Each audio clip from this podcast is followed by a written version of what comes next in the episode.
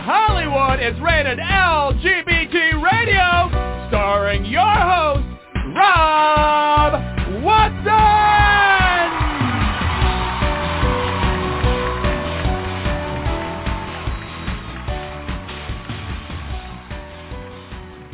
Hey, hey, hey, welcome to this installment of Rated LGBT Radio. Yes, I am your host, Rob Watson. Um, and always, we have um, a really incredible show lined up for you. Um, as you know, um, actually last week's was fairly serious, um, but you know we've had entertainment shows and some of the hot dance music of the summer and shows like that.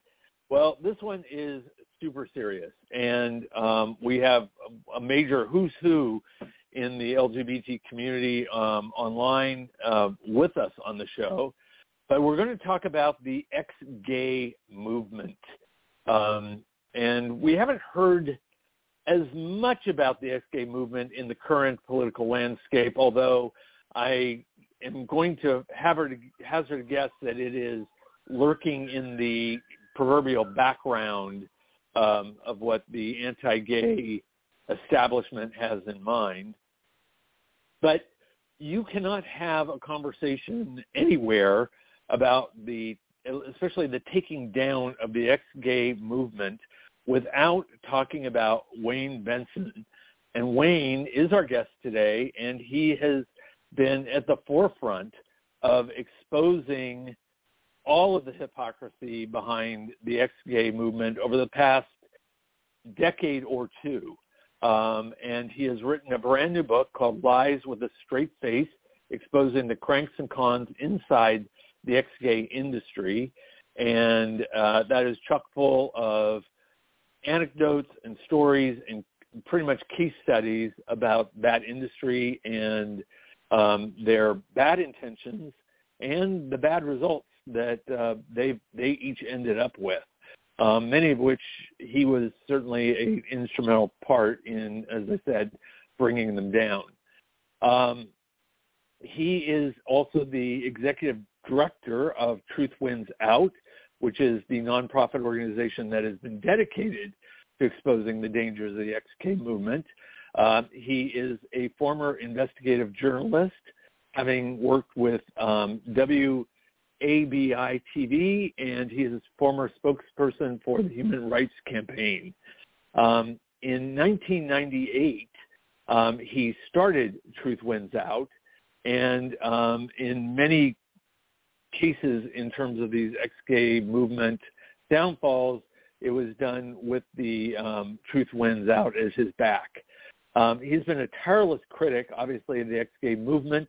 He's exposed the harmful practices it represents, um, especially given that none of it is based on scientific evidence.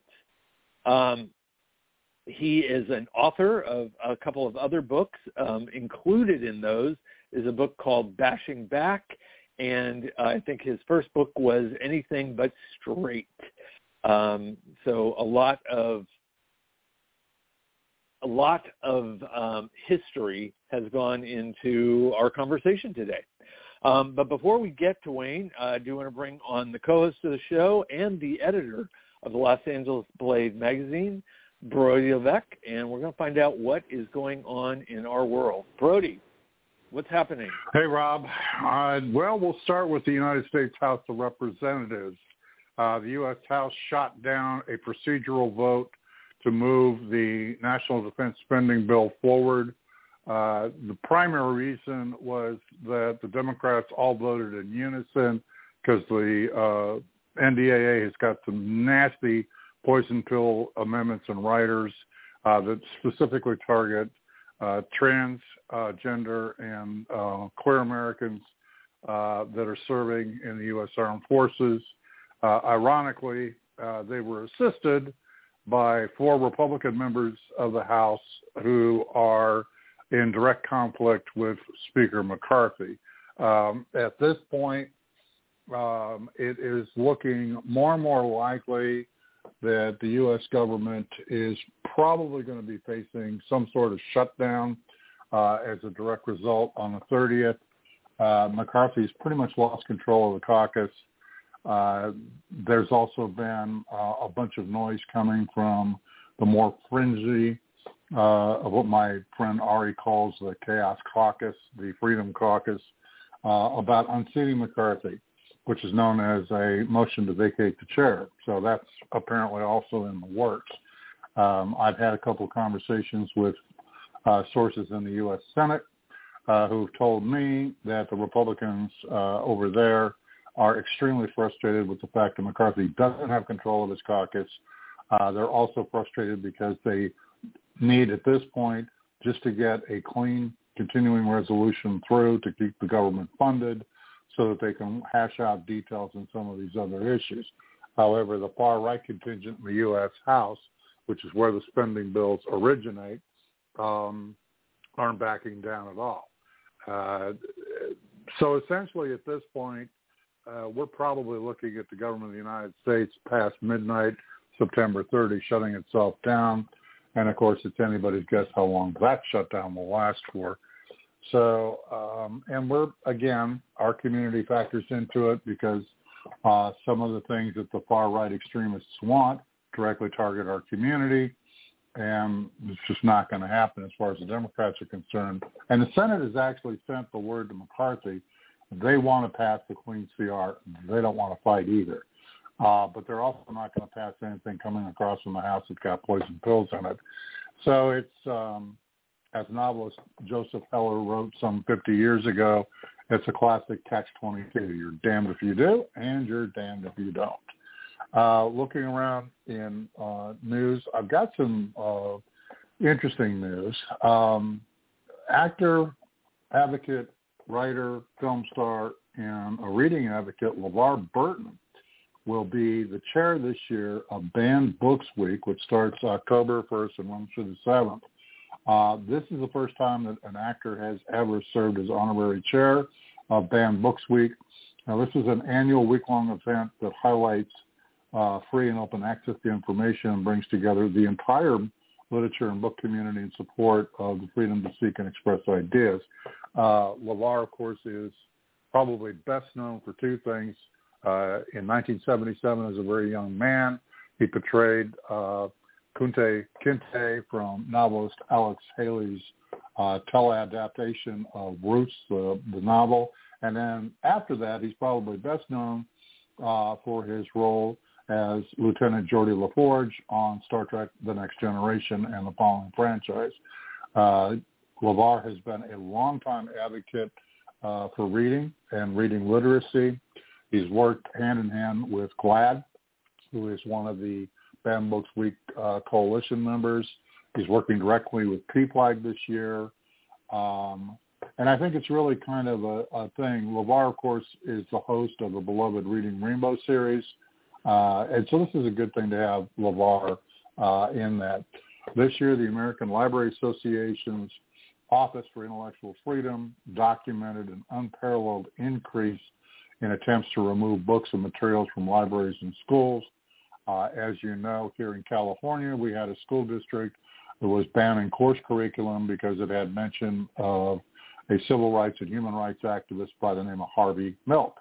And because Harvey was openly gay, there were certain conservatives in the Temecula Unified School District that didn't like that.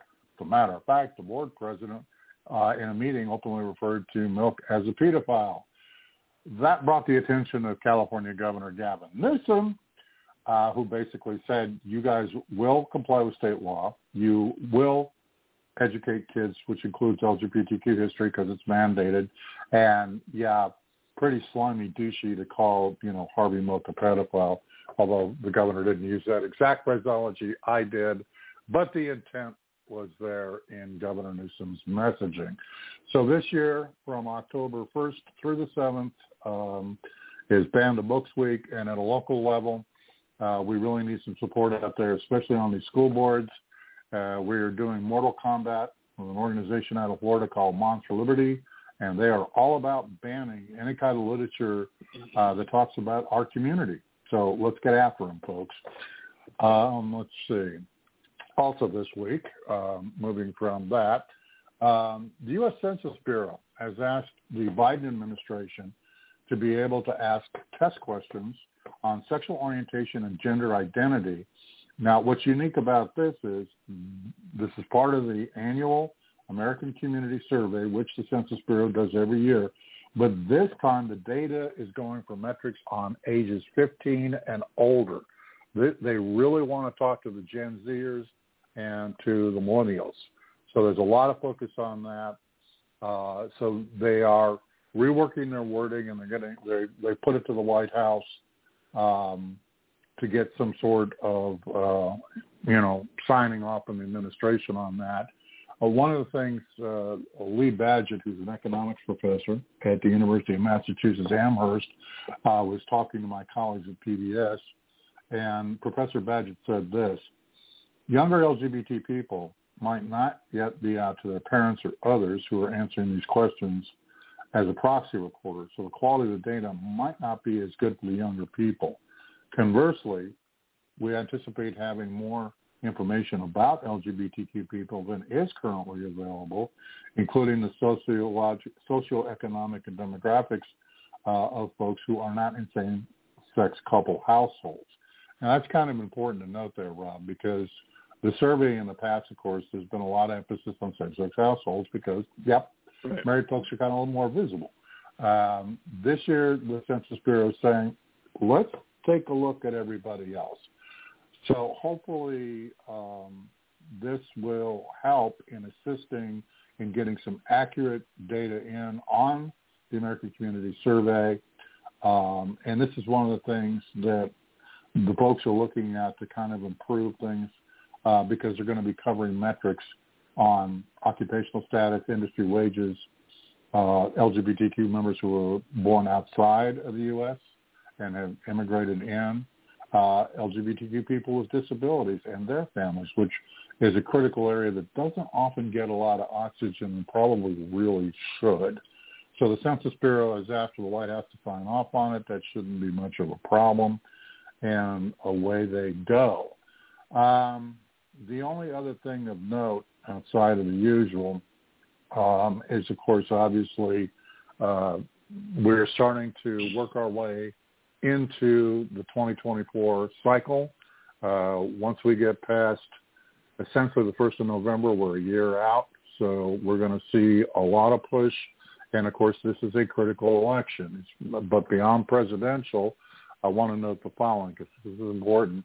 This is the conversations I've had uh, with the Human Rights Campaign, GLAAD, um, and PFLAG.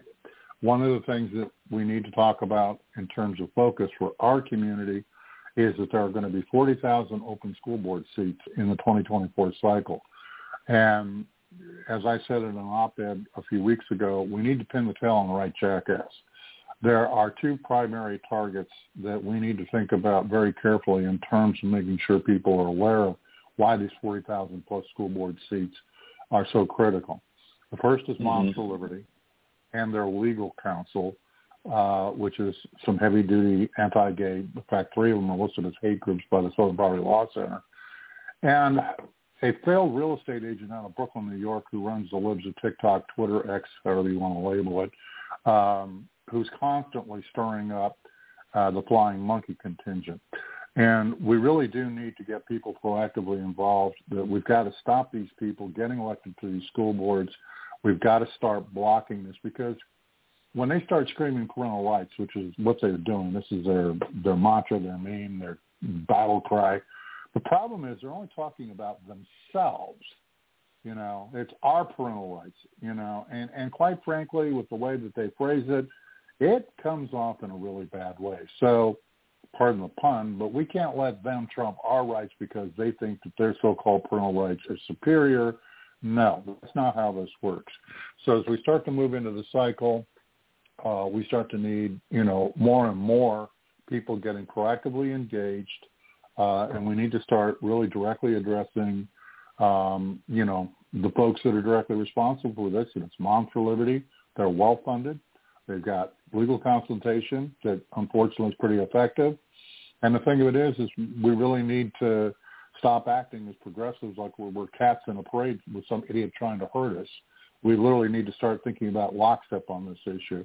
I think the same focus that the gay movement put into marriage equality now has to be put into, you know, protecting the kids and protecting the schools and protecting LGBTQ families, especially the LGBTQ families. Because if we don't stop these people, okay, you know, they will succeed in some places. And here's the thing. It's not just the usual places. We're not talking the red states and the flyovers and right. that, that's that's a given. We're talking about California, Colorado, New York, New Jersey, Washington State, Oregon. We're talking places that, you know, are supposedly LGBTQ friendly and safe houses, and the reality is, is that's what they're targeting. And here in California, we now have seven, count them, seven school boards who have passed basically instructions to or policies that tell their faculty and staff, oh, we want you to out trans kids and queer kids to their parents. Okay? They don't care that the reason those kids may not be out or the reason nobody's been told is because those parents are non-affirming and or in some cases would shove them into, you know, some form of, you know, other issues that would cause probably mental health crises across the board, as our friend Lance Preston has said on the show here before. Uh, so yeah, we need to address this, and and now's the time to do it. And folks, you know the it can't happen here. Well, guess what?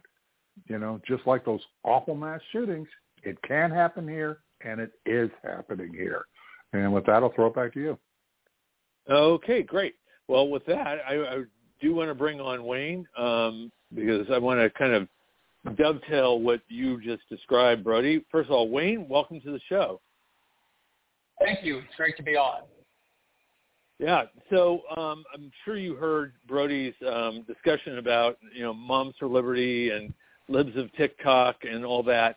Um, I wanted to ask you because um, you chronicle the the arc of the ex-gay movement incredibly well in your new book, Lies with a Straight Face. And um, but the ex-gay, not but the ex-gay movement was a direct affront on anybody with gay feelings and trying to get us to convert to being straight. The current mood or the current um, uh, strategy seems to be with the moms of uh, liberty. I almost call them moms of TikTok, but moms of liberty folks, where um, they are um, kind of almost going the other way. You know, it's like where they are trying to lock down what they are implying is going to turn kids gay or trans, and um, you know, Libs of TikTok is all been out of shape over everything that has to do with making trans, young trans kids' lives not only comfortable but affirming so that they can transition or they can become whoever it is that they truly are and not get into suicidal and depressive um, mental health issues. Um, wh- how would you, being kind of our forefather of the anti-ex-gay movement.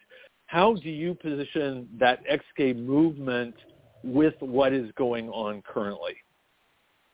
Well, that's ex-gay messaging, what you mentioned. When they are pushing the message that your child could be altered or changed or influenced by simply reading a book about an LGBTQ person or being introduced to Harvey Milk in history class, that's really the core of that message, that you can change, that people are supposed to be heterosexual unless a malign influence intercedes. And of course, the answer to that, the religious right says, is to uh, either keep those influences away, is what we're seeing now, or in other cases, uh, when someone's already, you know, says they're gay or trans, then they can go to a program to get, quote, fixed. So it, it's really part of the same message. And by the way, these are the same groups, uh, many of them, who are behind this. The Family Research Council, American Family Association, Focus on the Family, that are, are really, I think, driving this.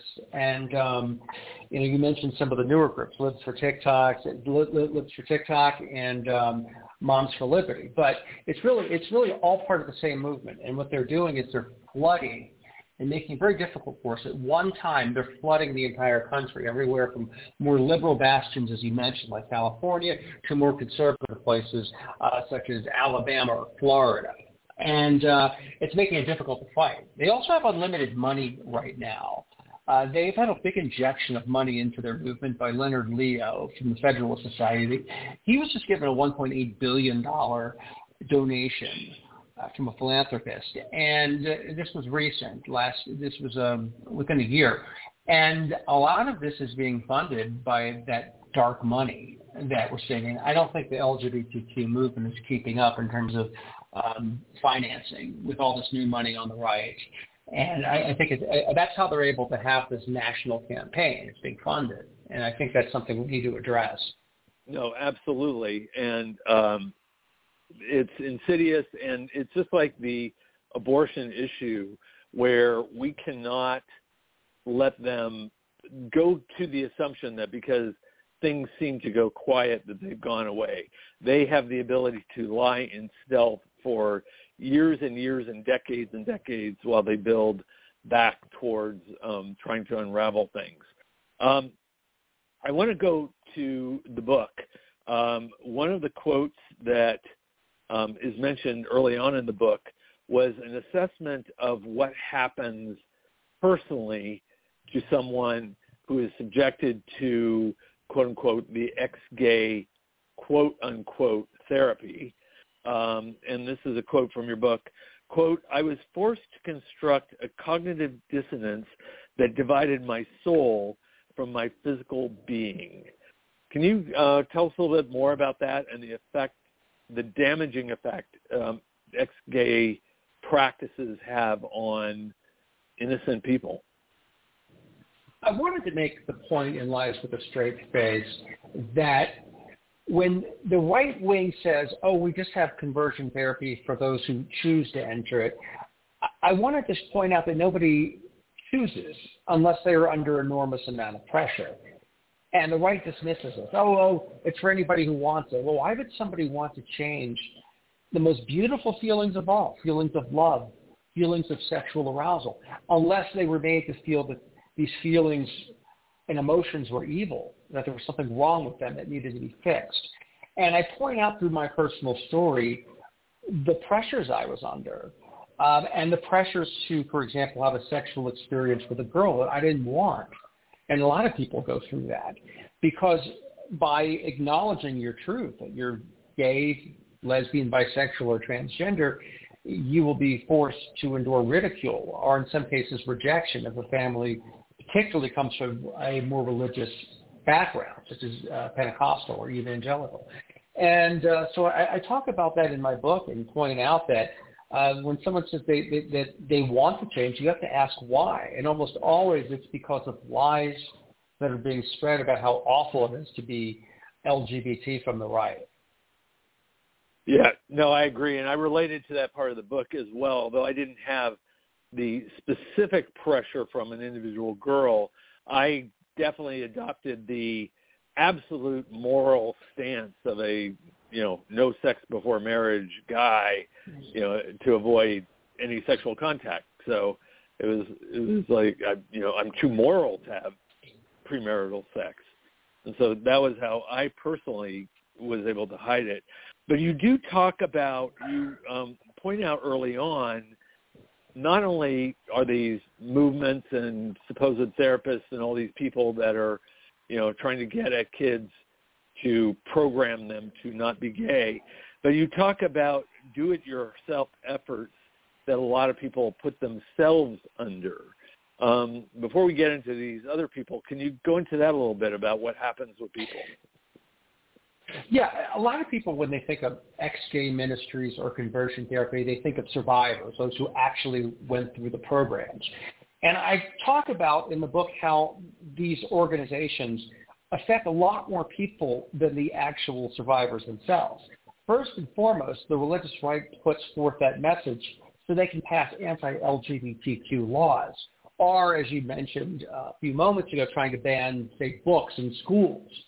And the other part of that message that's very destructive is, is you don't have to go through a program to hear the message. You can see it in the media. You find it online.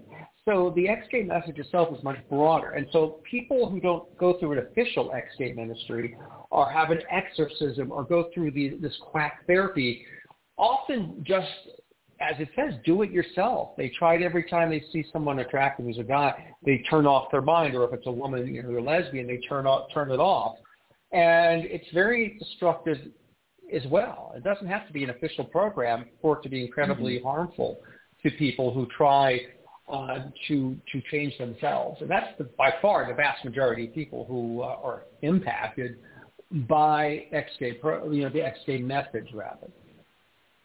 Yeah, and I relate to that quite a bit, and uh, it goes back to your quote about um, cognitive dissonance. When I read that, it was like going, okay, I identify with that. When, before I came out, it was I was very compartmentalized. You know, there was this gay mindset that I would go into occasionally, but then I would leave it to live the rest of my life. And um, so I, I think you you totally nailed that issue. Um, at what point did you? I mean, like I said, you've been our white knight going after a lot of these groups through the years. Um, what was it during your time at the Human Rights Campaign that you focused in on? I'm going to do this. Uh, that it became your mission, or when did that kick in for you personally? Well, I talk about that more during my first book, Anything But Straight. And what I talk about is I came out to my parents when I was 18, and they were horrified. They thought I was going to tell them I got my girlfriend pregnant. I told them I was gay. and my my dad's reaction was, "You still like basketball, don't you?" And I'm like, "Yes, Dad, I do." Uh, thankfully, my parents came around and, and they're very accepting. But before they did, we were walking in the mall together when I was 18, and they saw this tape in Waldenbooks. It was called Gay and Unhappy. It was very strange. The first side of this cassette tape was uh, like an anti-gay Enya. Picture that kind of like soft music with self-hypnotic music. And the other half was this guy with a very deep voice saying, you like women, you like the way they smell, you like the way they feel. And I was mad because I felt my parents were ripped off. They were built out of their hard-earned money at a moment of vulnerability and desperation. Mm-hmm. And they rejected the tape when they asked me, well, what did the tape teach you? And I said, well, my, the tape taught me that my parents made me gay and they're terrible, that you're the reason. And of course, my parents were wonderful parents, so they knew this wasn't true. Uh, so fast forward many years later, I was just hired at the Human Rights Campaign as a spokesperson. And within a few weeks of me being there, this this was 1998, and the religious right, around 15 groups launched a massive campaign called Truth and Love, where they put advertisements, full page, in newspapers such as the New York Times, USA Today, the Washington Post, Wall Street Journal, etc., all around the country, the LA Times. And the message was you can pray away the gay or get help through therapy. And they used ex-gays, ex-lesbians to impart this message. And uh, so I was thrust into this, and I already had a problem with these groups because I saw the way it impacted my own family and made them doubt that I was gay when I was 18. So I, I really wanted to put them out of business. So I thought I saw for myself that it was consumer fraud as a teenager, and now I had my opportunity to fight back. Uh, I, and, I, and I ended up getting involved in it though because I was new to the organization and I hadn't been on television yet. And so people didn't know who I was. So I was able to slip into their press conferences as just some person. You know, they assumed I was on the right. And I would get the intelligence from their press conferences or their meetings. And uh, I was able to take that back to the Human Rights Campaign for our response so we could formulate one. And so that's how it got, I got involved. And what I realized was there wasn't that much information out there to counter these groups. And I started collecting it and I started collecting stories of survivors and putting out a, a booklet on that. And um, suddenly, by doing that, I became a go-to person nationally for that. And uh, one thing led to another. And the culmination of that was the head of the Truth and Love campaign, the most famous ex-gay activist, a man named John Paulk, who was right. the chairman of Exodus International and was on the board of Focus on the Family and also a, a spokesperson for them, a group called Love Won Out. Uh, I, I, I photographed him in a gay bar in Washington a couple years after the Truth and Love campaign, which was a devastating blow to their movement. I mean, this was the guy who they put on the cover of Newsweek under the headline "Gay for Life with a Question Mark." And uh, I also outed the second most famous spokesman they had, named a man of, named Michael Johnston, uh, who was also Jerry Falwell's spokesperson and the founder of National Coming Out of Homosexuality, a play on National Coming Out Day. And uh, we caught him, uh, me and a, an attorney named Michael Hamer, having motel room orgies with people he met online. And uh, so we took down the, the, there are two spokespeople that were most famous from that campaign, and um, I, they never really quite recovered from that from that that uh, you know one-two punch. But that's how I got involved in it. I mean, it was just because it was just really, for me, being angry that they exploited my parents when I was 18. Right. so, bottom line, don't piss Wayne off. it's like yeah, I, I think I think I think that, I think they would take yeah I would I would I would think they would take a refund on that X tape at this point. yeah, exactly. Boy, was that a bad sale. Um, but I wanted to ask you about John um, because uh, you do go into that in the book about you know somebody spotted him and called you immediately, and you went running to the bar with your your camera out, uh, flaring. Um, uh, and John is uh, actually we we did a show on uh, Pray Away, the documentary that uh, John is featured, and a lot of the people in your book are featured in that film that were were now out people that were at the time part of the the movement and um, and all of that.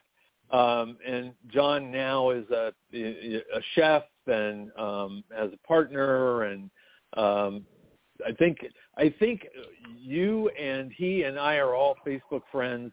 What is your attitude towards a lot of the folks now that were players in this at the time? Um, is it all's good, forgiven, or um, is there some residual misgivings about them? I think that it's complicated. I find some of these people uh, friendly. I'm friends with them now. We used to be bitter enemies and fight on radio and, and uh, TV green rooms. we would go against each other um, and fight on, you know, in, in, in counter protests and counter protests. I tried to cover this in the book from a journalistic perspective and lay out what happened. And I understand if people forgive them, and I understand if people do not forgive them. I think it's up to the individual, and I, and I try not to tell anyone how they should feel about that. I mean, how can I tell someone mm-hmm. who wasted 10 years of their life and um, thought about suicide or got hooked on drugs or, or you know, are, are the people, uh, the parents of, of kids who killed themselves because of these leaders, how can I tell them to forgive? I cannot do that. You know, it's up to each person. But my role isn't their preacher or their rabbi or their imam. I'm not here to absolve them. I'm not here to sentence them to hell or purgatory either. My role is to keep the to, to keep people from entering these programs, to stop people. My role is to send the message that these programs are destructive, they're consumer fraud, and they lead to nothing but harm and destruction. And these former leaders are powerful at delivering this message. Because how can people read right. the books to change when the people that actually wrote the books are saying it doesn't work, it never works. And there's also something that the former ex-gay leaders can do that nobody else can do. And they can explain why they lied. Because the survivor message is incredibly powerful in explaining the harm, but what isn't explained simply from a survivor message or for, for me is, is why people say they changed and swear and go on television and, and get quoted newspapers saying that they they changed completely and they're attracted to the opposite sex. The survivor, the former ex-gay leaders, on the other hand, can articulate what was going through their mind and why they lied and why nobody should believe the people coming forth today who are taking their place and saying they've changed. And it's important people understand it. And I, I think that is probably the power of their message.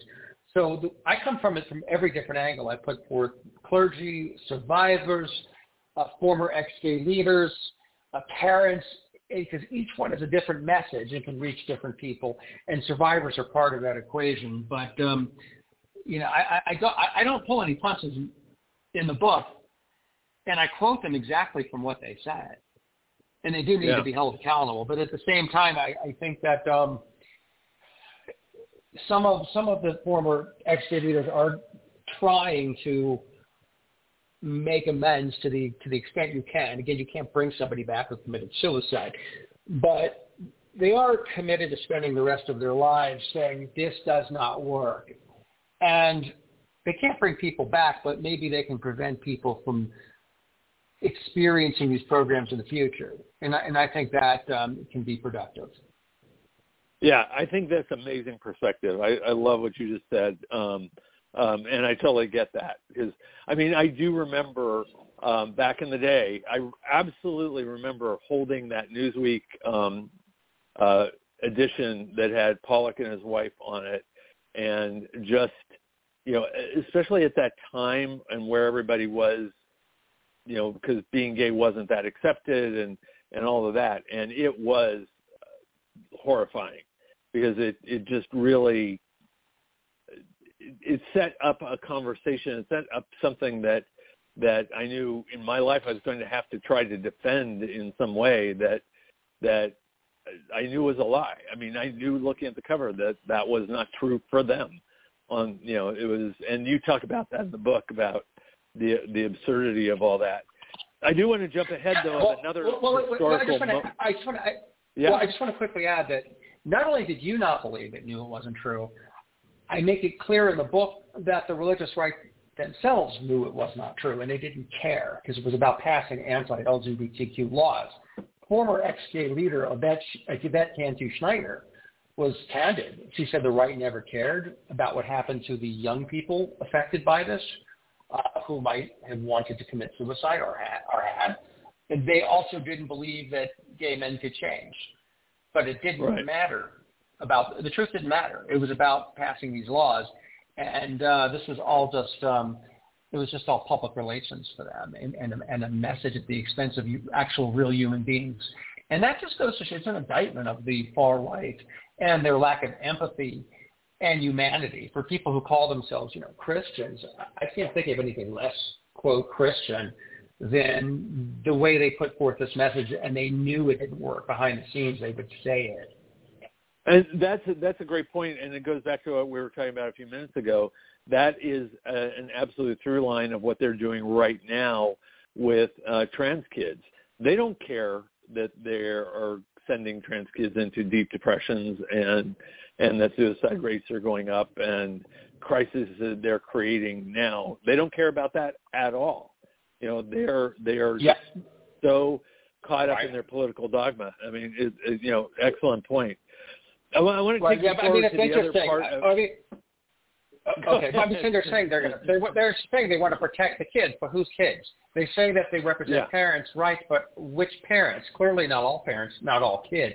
They really don't care about our kids or our, the parents of our kids. No, and even the kids they're claiming they're helping are probably kids that they're hurting anyway, because it, it, you know there are kids in those Christian families last thing they need to do is have their parents repressing their perceived um, sexuality. I mean, you touch, you bring up one person in the book that I actually have written a column about in the past before too, is um, little eight-year-old Gabriel Fernandez, who was um, killed by his parents because they perceived him to be gay. Um, you know, they're they're absolute horror stories, and the this moms of of of um, oh, I keep wanting to call them moms of TikTok again, but um, moms of liberty and uh, libs of TikTok and all those don't care one bit. Um, I want to ask you though about the other part of history that you played a hand in and um, had an effect was on the Michele Bachmann um, presidential campaign with you and your associate John Becker, and John also has been on the show before. Um, but uh, tell us how what happened there and um, how you kind of orchestrated that downfall. Yeah, that was the fun part about writing a sequel. Uh, with, with Lies with a Straight Face, we, could, we, we we went further than the first book. The first book ended in 2002, and it was still a big question mark about these ministries. What what would happen? They were still very strong. In fact, they hadn't reached their heyday yet. And so my first book was 2003. So 2006, three years later, and after Paulk was exposed and Michael Johnston, three years after that, George W. Bush had ex-gay leaders, Alan Chambers and Randy Thomas from Exodus International at the White House. So this was still, you know, raging. So it's fun to get to tell what happened after that, the fall of all these groups in the new book. And part of that, we tell the story of Michele and Marcus Bachmann. Um, Michele was running for president, and believe it or not, she was gaining traction. And for those who might be younger who don't remember Michele Bachmann who are listening, she was Marjorie Taylor Greene before Marjorie Taylor Greene. She was the original. And she was incredibly homophobic, and her husband, Marcus Bachmann, uh, is just as crazy and perceived by many in terms of stereotypically to possibly be gay in, in, in terms of mannerisms, to be quite blunt. And they were obsessed with this issue, and she's running for president now, and, and she's actually gaining traction. USA she won the Iowa caucus, as a matter of fact. Yes, she, exactly. Michele Bachmann was gaining steam. So when that, when she started to be taken a little more seriously by journalists, we're still the truth wins out. My organization starts getting calls. Hey, what about the, this rumor that Marcus Bachmann's practicing ex-gay therapy? We didn't have an answer to that we weren't sure. We, we suspected. And there was only one way to find out, and that was to actually go to his clinic in Minnesota undercover. And John Becker was my communications director at that point.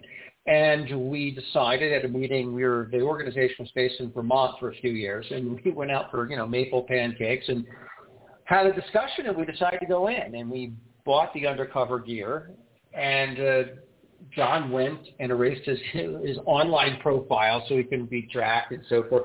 We he went undercover for a week uh, to Bachmann and Associates and proved that Michele and Marcus Bachmann were lying. That in fact conversion therapy was part of their clinic, and it broke uh, originally. I believe it was the Nation uh, magazine, and uh, then ABC News picked it up and uh, was it was uh, Brian Ross picked it up, and then it went everywhere. It was comedians are making fun of it. It was a very massive blow to the ex-gay industry because it became a, a joke. That's the best you can do when you get the late night comedians making fun of them. There is nothing more, I think, damaging to them than when that happens. And that's what happened with uh, when we exposed them to practicing uh, conversion therapy.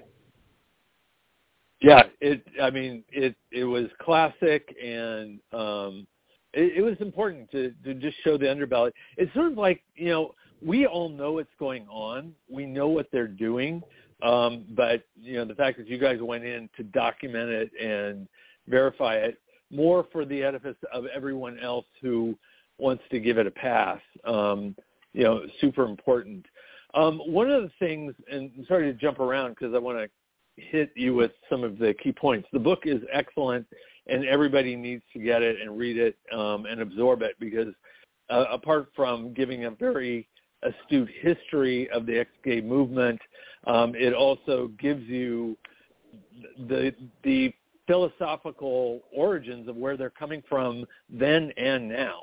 Um, but uh, one of the things that you do discuss in the book is the fact that even though there have been legislations in numerous states, and I fought for it for the first one when it happened in California originally, but there are legislations against quote unquote reparative therapy for minors. Um, you point out how that isn't taking care of the job completely. That um, what is the shortcomings and and the the things that we need to be looking even deeper in that, that it's not eradicating the problem. Yeah, I support these laws. I think they send a great message. Uh, I think they get a lot of really good media. But in some senses, they're symbolic and haven't really shut down any ex-gay ministries or, or you know conversion therapists.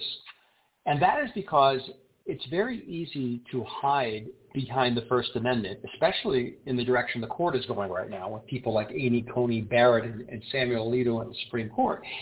And say, um, you know, one day you're a conversion therapist and the next day they pass a law and suddenly you find God and become a Christian therapist. And then you're able to pr- pretty much do conversion therapy under the rubric of religion. And so they're able to get away with it. There's a, there's a loophole big enough to drive a semi through. And so while I testified on two of these these bills in New Jersey and Massachusetts, and I support very much these laws, we have to remember that it doesn't end the problem. And sometimes I think they're presented as a panacea, as uh, it, it's a ban, and so people just check the check do the check mark, and that can be very damaging. In the same way, when I worked at the Human Rights Campaign, one of those damaging problems we had is that people assumed that it was illegal to fire someone for being LGBTQ. So it was made it more difficult to pass uh, the Employment Non-Discrimination Act. And the same thing here. We have people who, who uh, believe that, oh, we passed this law in our state. We don't have to worry. Well, you know what? California was, um, you know, passed this, uh, passed this law, I believe the first.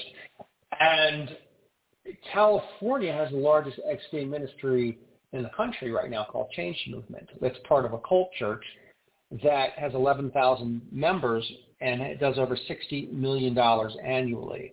And it's very slick, this Change Movement. It, it, it's very um, impressive in terms of their marketing. And so this is happening in a state where this, these laws are passed. So I, I think those laws are great, but I think the most effective response we've ever had wasn't a law. It was a lawsuit brought by the Southern Poverty Law Center. Uh, Truth Wins Out and myself participated in helping find plaintiffs at the beginning of this suit. And the lawsuit was against a group called Jonah, which stood for Jews Offering New Alternatives to Homosexuality. And uh, it was based in New Jersey, the lawsuit, and a jury found them guilty of consumer fraud and shut them down. They had to close their doors and turn off their website. That was the most effective of all, and I think our movement should consider more lawsuits, consumer fraud lawsuits, and the reason is they can't hide behind the First Amendment and say, oh, we're religious. Well, mm. it doesn't matter if you're religious if you're com- committing fraud. You're making promises you can't deliver and delivering disasters you never promised. So I think we should focus in the future more on these laws, particularly after the 11th Circuit uh, just overturned some of these conversion therapy laws, for example, in Florida.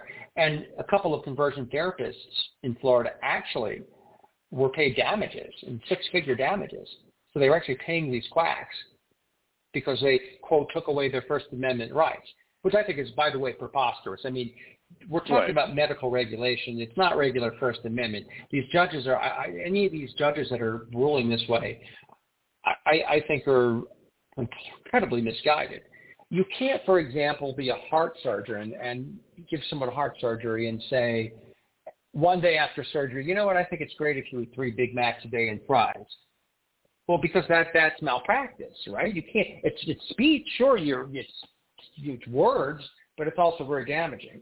And if somebody right. did it, an actual surgeon did that, if a cardiologist did that, they would people would want their license yanked. You can't say, "Oh, it's just yeah. words." And I think that yeah, same goes said, for conversion therapy. Yeah, especially if they said, you know, don't take your heart medicine; it's going to be God's will. You know, and this is my medical opinion. It's like, no, that's your religious opinion. And yeah, no, uh, point point well taken. Um, one issue that I have I've written about and um, has been a, a sort of a not that the conversion therapy stuff isn't ugly on its own, but even a deeper ugliness to me is the fact that a lot of people who are involved in these programs are essentially repressed gay men who are in denial about their own sexuality, but in the process of exercising these programs are playing out their own sexual stuff, um, usually on people who are confused and dealing with their own sexuality, and that there's a lot of abuse. Um, you allude to it in when you're talking about journey um, uh, into man- manhood um, and their retreat. Um, there are things there, and there are other parts of the book where you touch on that. But I wanted to pull that out as an issue. Where, how do you see that issue, and do you see it as predominant in these ex-gay quote-unquote therapies? Ex-gay ministries and conversion therapy uh, are recipes for sexual abuse. As you've just pointed out, you have a bunch of repressed counselors, ministry leaders, therapists who are gay themselves and fighting their own demons, so to speak, in these private settings with vulnerable people who are looking to them as, as uh, authority figures. And it's a uniquely vulnerable position. And we saw that, for example, in the Jonah case when we put them out of business with a Southern Poverty lawsuit, uh, Southern Poverty Law Center lawsuit. In that case, we had two men, uh, Levin and Benji Unger, among others, who were made to undress in front of a mirror and fondle themselves. And we have seen in other occasions, for example, the International Healing Foundation when Richard Cohen and Journey into Manhood as well, which is also called Brothers Road, these hugging sessions. It's non-sexual touch, they call it. Are you serious? You have a guy who uh, is gay and they're having 20-minute hugging sessions? sessions? I mean, in the world I come from, that's called foreplay. Right. And there's a lot, there's a lot of delusion going on with the counselors themselves, and that's why we've seen almost every single major ex-gay leader come out of the closet or be scandalized because they don't change. They're no, they're just as gay as their clients. We've seen so many examples of sexual impropriety. The the uh, the other group that was large for many years, Homosexuals Anonymous, was the second largest next to Exodus International. Their leader was Colin Cook, a Seventh-day Adventist minister. And he was fired because he was having mutual masturbation sessions and naked massages with the people he was trying to cure. We had in Exodus, we shut down, uh, my organization helped shut down a ministry in Michigan, Corduroy Stone. They had a counselor who was giving these uh, you know, massages, these, these, these touch sessions, and they gave it to a, a, a former uh, Uh-oh. Well, it looks like we just lost Wayne. He just just disconnected. Say, uh, yeah. Well, if he was on an iPhone, there's a good chance that that was a uh, premature battery failure. oh, maybe. Yeah. So uh, yeah, uh, well, we'll we'll see if he he does is able to call back in and we can conclude, or um, but uh, yeah, there, one other thing in the book, and I'll talk about it in his absence. He does talk about the Freedom March, and Brody, I don't know if you remember that, where um, I do. in yeah, it, I think it was several years ago. They were uh, they declared that July was going to be ex-gay month because of Ju- June being um, you know Pride Month, and in at the end of quote unquote ex gay month, they were supposed to do this freedom march. And the first one was an beyond embarrassing failure. There were literally 12 people who showed up and they, you know, they had predicted this was going to be March on Washington. I think Wayne has joined us again. Um, but the, um, anyway, that, that was a huge, huge, huge failure failure. Wayne, welcome back. We thought we lost you. Yeah, I don't know what happened there. Uh, gotta yeah, love the technology. well, anyway, yeah, my, totally. my point is that over and over again, every single leader has been engaged in one, every one of these organizations in sexual impropriety because you're uniquely vulnerable and, and to these people who present themselves as experts. So, for example, if they say, oh, we need to take off your underwear, it's part of the program, uh, people will do it because like, well, they, this person, they, they say they're the expert. They've written a book. They, they must know what they're talking about. So they do it. And people are regularly taken advantage of. I would they talk about you know they call, talk about LGBTQ people. You know, they accuse us of quote grooming. Uh, that's actually that type of stuff is actually what their worst fears is going on in these so-called ministries and conversion therapy. Yeah. If I was a parent, I would I wouldn't get my child within a hundred miles of one of these organizations. It's a recipe for not only failure but sexual abuse as well. It's something that's not a, you know, it's not a bug; it's a feature of these groups. I think we have enough evidence yeah, to say no, that confidently. Yeah, yeah, no, great point. It's like that's even even people who are anti-gay. It's like I would want them aware that your son is likely to be sexually abused as part of this process, and you know because it you know it, it is all done from this feel of people and unfortunately, we are running short on time, so I want to do some of the house cleaning. How do people get the book um, Lies with a Straight Face, number one? And number two, how can they support Truth Wins Out and your continuing efforts? Well, first they could find uh, the book and, and a link be purchased on waynebesen.com. That's W-A-Y-N-E-B-E-S-E-N dot com. And it's available right now for pre-orders on Barnes & Noble, and you can also go and get it for Kindle, uh, the book. It's going to be available soon on audiobook, which which is quite a story in and of itself for another day. uh, so the audiobook will be available as well. If those we need help fighting these ministries. They are flush with money. They're becoming more aggressive. In fact, they went to Washington D.C and were bragging about speaking with dozens of lawmakers. This group changed had done that. And so you can help us counter them at truthwinsout.org. That's truthwinsout.org. And uh, we hope you'll, you'll, support us, and I hope you'll buy Lies with a Straight Face. Uh, and, and let me know and what you think of it. If you do, I'd love to hear from you. Yeah, definitely go out and buy it. It is destined to be a book banned in Florida and other places. You know, it's a badge of honor, I'm sure, but um, you need to own it and and get it out there. Um, please do support Truth Wins Out. Um, Wayne, I want to thank you. First of all, I want to thank you for writing the book. I want you to, I, but more importantly, I want to thank you for being you and what you have done. Um, when our, these histories are finally written a hundred years from now, your name is definitely going to be in there as probably the forefront leader against this um, horrible scourge of ex-gay ministries. You have been there as the David to its Goliath time and time again.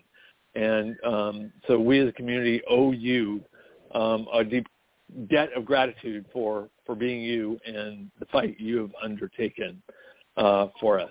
So, thank, thank you. you. And thank that's you, why, yeah, yeah, thank you. And that's why I wanted to write it because we're in an age of censorship and historical revisionism. And I wanted Lies with a Straight Face to write the truth to ensure that future generations know fact from fiction. Perfect. And and that is what we are all about. And thank you so much for being here today with us on the show. And with that, we have to conclude. Uh, we will be back again next week with another great show. I have no idea what it is, but uh, Brody will tell me sometime this week. And I can guarantee you, though, it will be a great show. Also read the Los Angeles Blade. Um, it is the publication you want to read every single day. New and unique and high quality journalism as authorized by GLAAD itself. Um, and you can find that at losangelesblade.com. For those at uh, us at Rated LGBT Radio, we'll be back and talk to you again next week. Thanks for listening. You've been listening to Rated LGBT Radio. With the Lucky Land Slots, you can get lucky just about anywhere.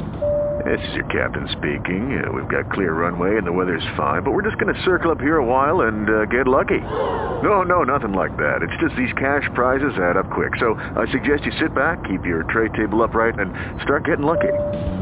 Play for free at LuckyLandSlots.com. Are you feeling lucky? No purchase necessary. Void where prohibited by law. 18 plus terms and conditions apply. See website for details.